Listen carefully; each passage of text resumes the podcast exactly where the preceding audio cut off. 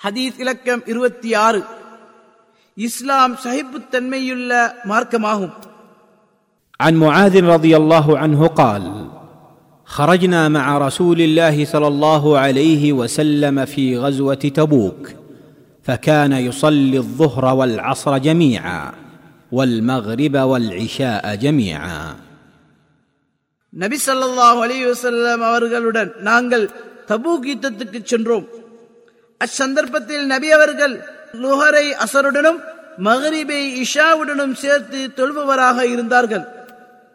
அறிவிப்பவர் ஆதாரம் முஸ்லிம். ஹதீஸ் அறிவிப்பாளர் Muadh bin Jabal bin Amr bin Aws Abu Abdul Rahman al Ansari al Khazraji கண்ணியமான ஒரு நபித்தோழர் ஆவார் அகபா உடன்படிக்கை பதிர் போர் உட்பட அனைத்து போர்களிலும் கலந்து கொண்டார்கள். தனது தனது பதினெட்டாவது வயதில் இஸ்லாத்தில் நுழைந்தார்கள்.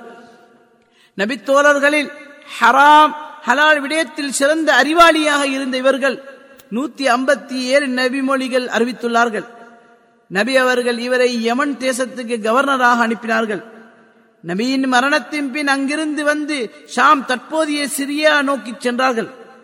அங்கு கொள்ளை நோயால் பீடிக்கப்பட்டு ஹிஜிரி பதினேழு அல்லது பதினெட்டில் தனது முப்பத்தி நாலாவது வயதில் மரணமானார்கள்.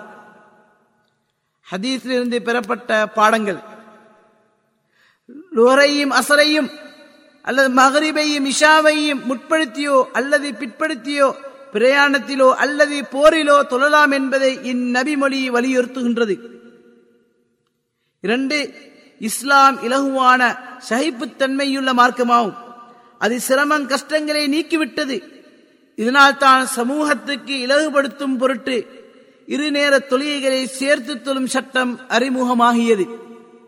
மூன்று நிச்சயமாக குறிப்பிட்ட நேரங்களில் தொழியை நிறைவேற்றுவது மூமிங்களுக்கு விதியாக்கப்பட்டுள்ளது என்ற வசனம் இந்நபி மொழியுடன் முரம்பட மாட்டாது ஏனெனில் நபிமொழி வளமையாக்கிக் கொள்ளாமல் விதிவிலக்காக பிரயாணம் போன்ற தேவைகளுக்கு குறிப்பாக கூறப்பட்டது.